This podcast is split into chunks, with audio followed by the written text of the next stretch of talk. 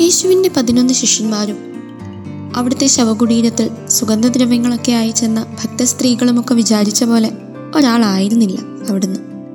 അതുകൊണ്ട് തന്നെ കൺമുമ്പിലുണ്ടായിരുന്ന പല തെളിവുകളും അവരൊക്കെ കണ്ടില്ലെന്ന് നടിക്കുന്നുണ്ട്.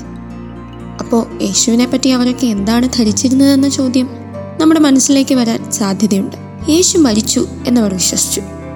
അവിടുന്ന് മിശിഹായാണെന്നും ദൈവപുത്രനാണെന്നുമൊക്കെയുള്ള ചിന്തയും ബോധവുമെല്ലാം പൂർണമായിട്ടില്ലാണ്ടായി എന്ന് തന്നെ പറയാം. യേശുവിന്റെ ശരീരം കല്ലറയിൽ കാണാതെ അമ്പരന്ന് നിൽക്കുന്ന ഭക്തസ്ത്രീകളോട് ജീവിച്ചിരിക്കുന്നവനെ നിങ്ങൾ മരിച്ചവരുടെ ഇടയിൽ അന്വേഷിക്കുന്നത് എന്തിന് എന്ന് ദേവദൂതൻ ചോദിക്കുന്നതായിട്ട് നമ്മൾ വചനത്തിൽ കാണുന്നുണ്ട്.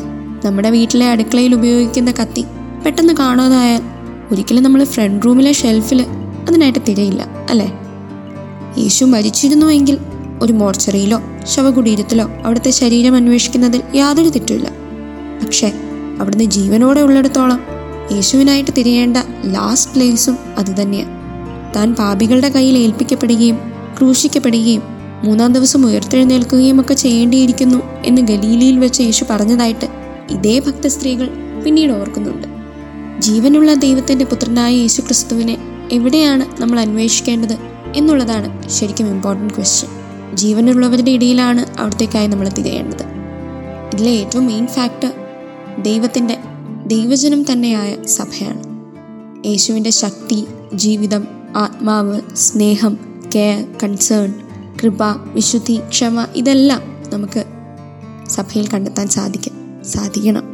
ഇതൊരു ഭാരിച്ച ഉത്തരവാദിത്വം തന്നെയാണ് കേട്ടോ സഭയിലും അതിലെ ഓരോ അംഗത്തിലും ലിവിങ് ജീസസിനെ കണ്ടെത്താൻ എല്ലാവർക്കും കഴിയണം.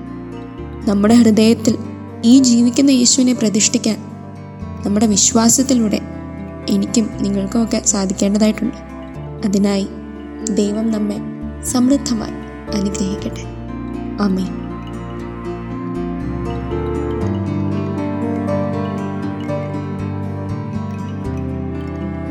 Are listening to heavenly Voice from Caris Youth.